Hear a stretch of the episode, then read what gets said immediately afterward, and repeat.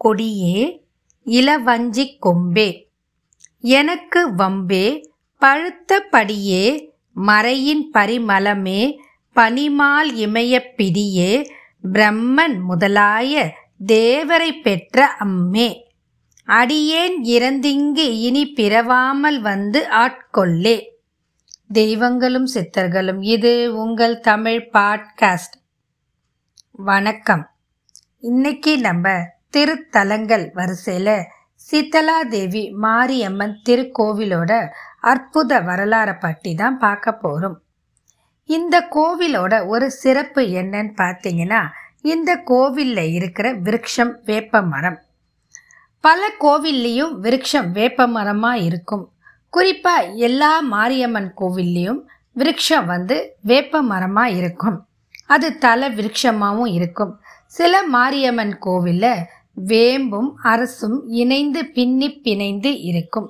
இந்த கோவிலில் இந்த வேப்ப மரத்துக்கு என்ன சிறப்பான அம்சம் அப்படின்னு நம்ம எல்லாருமே சிந்திக்கக்கூடிய ஒன்று. வேம்பு அப்படின்னாவே நமக்கு எல்லாருக்குமே தெரியும் கசப்பு. அறு சுவைகளில் ஒன்று வேப்பங் கசப்பு.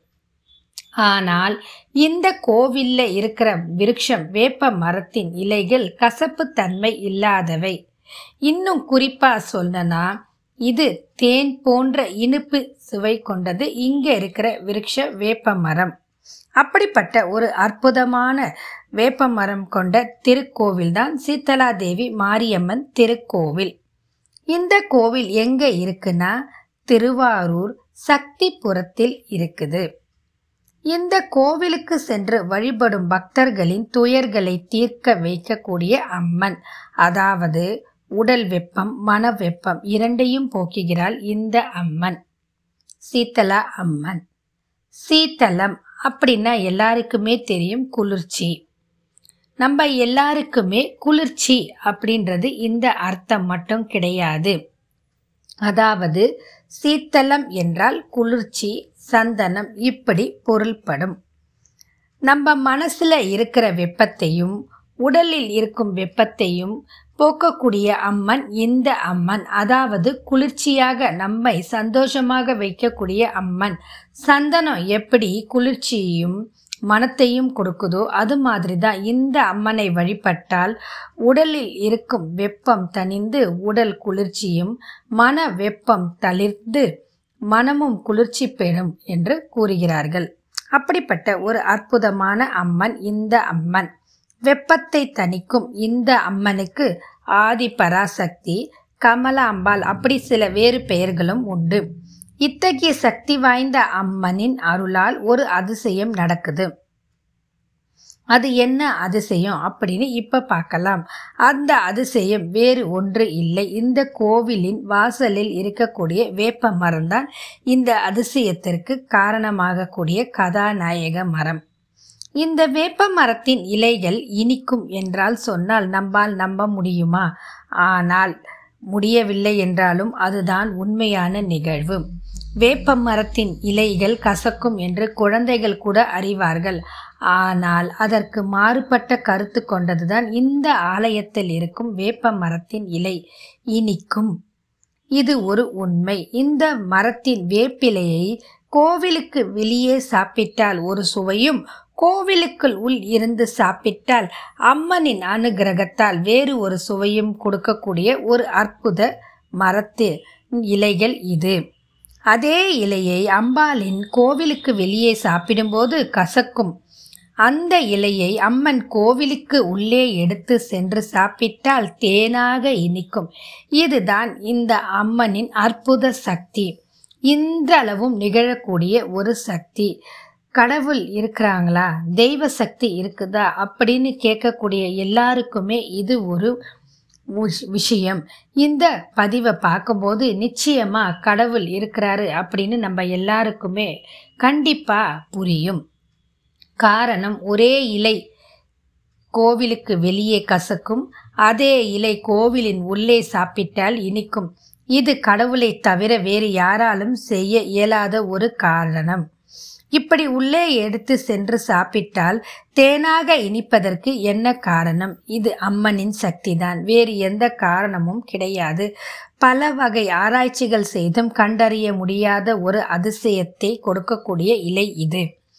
இது அம்மனானவள் அவளின் அருளால் என்றே மக்கள் அங்கு இருக்கிறவர்கள் சொல்கிறார்கள்.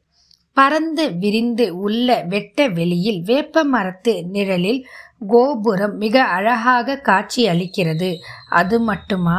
கோவிலின் முன்புறம் பூத்து குலுங்கும் நாகலிங்க மரம்.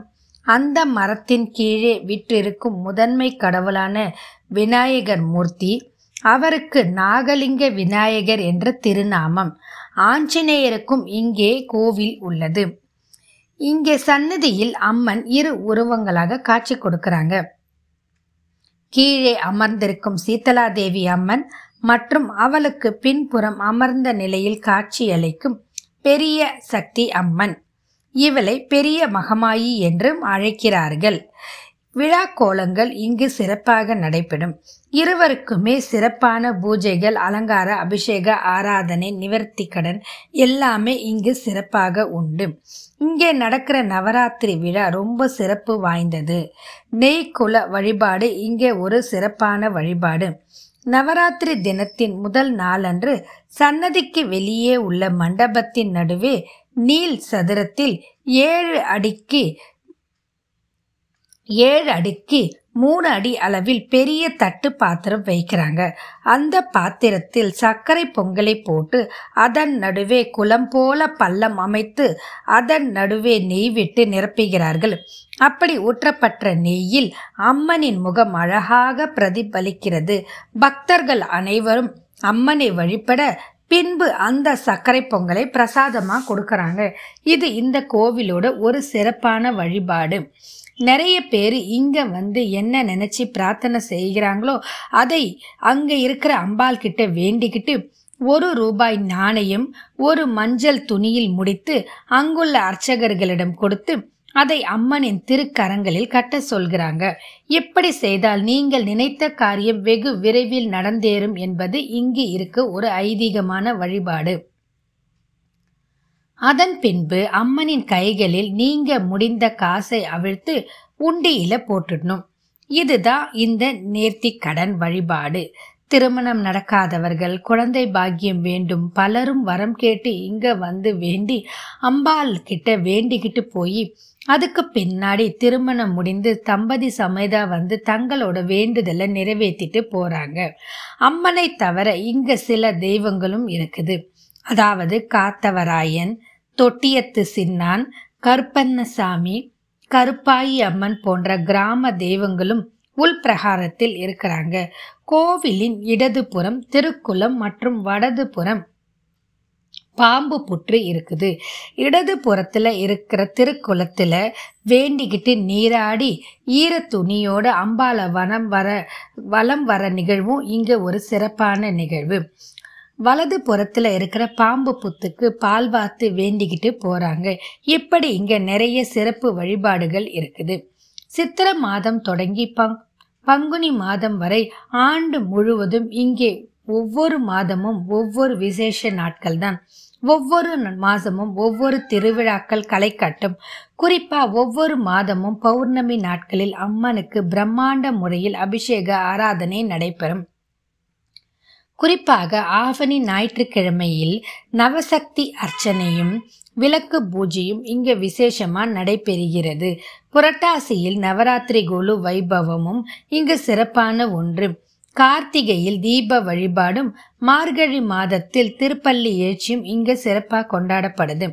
பொதுவாக திருப்பள்ளி எழுச்சி சிவன் கோவில்லையும் பெருமாள் கோவில்லையும் தான் நடக்கும். ஆனால் இங்கே இருக்கிற அம்பாள் கோவிலுக்கு அதாவது சீத்தல அம்மன் கோவிலுக்கும் திருப்பள்ளி எழுச்சி உற்சவம் மார்கழி மாசம் முழுக்க சிறப்பாக நடைபெறுகிறது.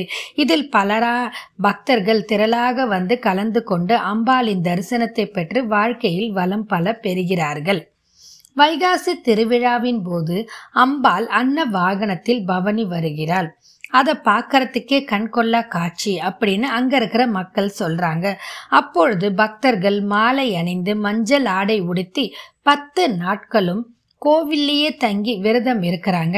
அப்படி பிரார்த்தனை செய்தவர்கள் கையில் கங்கணம் கட்டி தீக்குண்டம் இறங்கி வேண்டுதலை நிறைவேற்றிக் கொள்கிறார்கள்.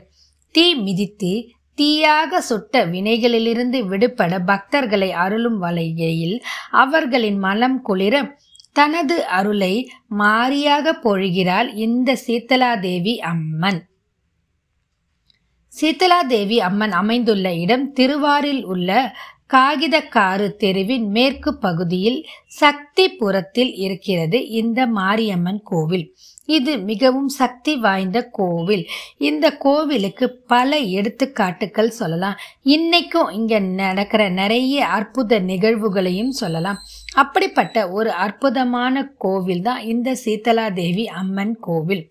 இந்த சீதலாதேவி அம்மன் கோவிலுக்கு சென்று நாமும் அன்னையின் அருளை பெற்று நம் மனம் உடல் எல்லா வெப்பத்தையும் நீக்கி அன்னையின் கரு கருணைக்கண் பார்வையால் குளிர்ச்சியான வாழ்க்கையை மேற்கொள்ள வேண்டும் என்று சொல்லி இத்துடன் இந்த பதிவை இனிதே நிறைவு செய்து மீண்டும் மற்றும் ஒரு பதிவில் சந்திப்போம்.